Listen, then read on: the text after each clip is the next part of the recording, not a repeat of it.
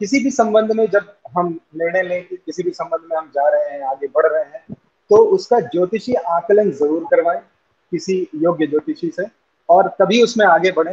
बाद में जो मन में शंका होती है और उस शंका का जब कोई उपाय नहीं निकलता तो फिर वो बड़े अलग स्थितियों में जाके आगे बढ़ती है। तो इससे, इसलिए सबसे अच्छी चीज़ है कि जब हम प्रारंभ कर रहे हैं, उसी समय हम एक ज्योतिषी उपाय, ज्योतिषी सलाह लेकर के फिर ही आगे बढ़े। जी अब लास्ट टेन मिनट्स बचे हैं तो हम कुछ क्वेश्चंस ले लें ऑडियंसेस के?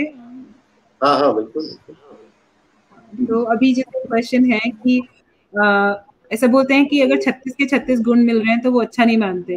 तो ऐसा क्यों है? हाँ, यही यही इन्फ्लुएंस है यही रेफरेंस है जिसकी मैं बात कर रहा था। भगवान राम और सीता ये क्लासिकल एग्ज़ाम्पल है राइट भगवान राम और सीता के छत्तीस गुण मिले तो उनको इतना कष्ट क्यों होना पड़ा? राइट यही कह रहा था मैं कि अकेला गुण मिलान से नहीं हूँ क्योंकि भगवान राम का कुंडली के अंदर मंगल, मरण कारक स्थान में था। He was having Mars in the seventh house so उनको मैरिज के अंदर तकलीफ़ आना लाजमी था। तो गुण मिल गए पूरे तो भी शादी के अंदर तकलीफ़ आई। गुण मिलने से फ़ायदा क्या हुआ? गुण मिलने से ये फ़ायदा हुआ कि उन दोनों को भगवान राम को भगवान देवी सीता को इतना अलग अलग रहना पड़ा।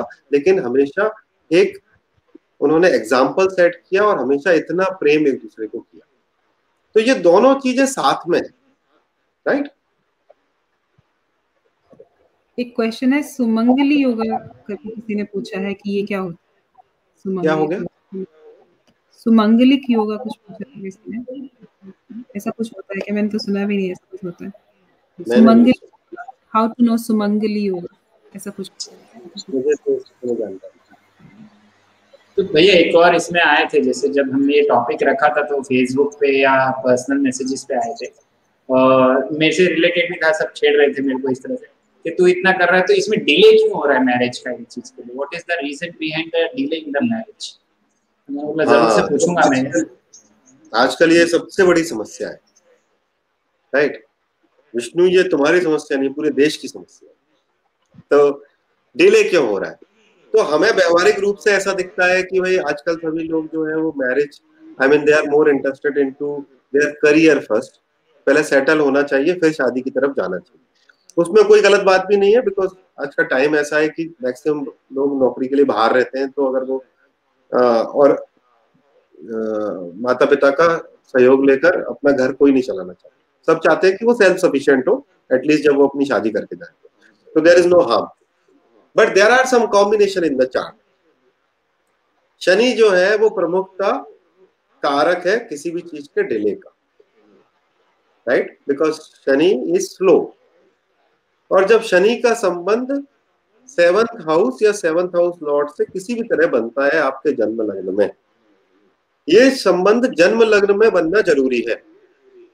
क्योंकि Navansha is what you do in your married life right what you experience in your married life uh, is happening in your bedroom, that I can see in Navansha, right? But आपका शादी नहीं हो रही है वो लग्न में नहीं हो रही संसार को दिख रहा है कि आपकी शादी नहीं हो right your body is not getting married to somebody तो दैट वन थिंग शनि का संबंध सेवंथ हाउस से होने से जनरली डिले होता है।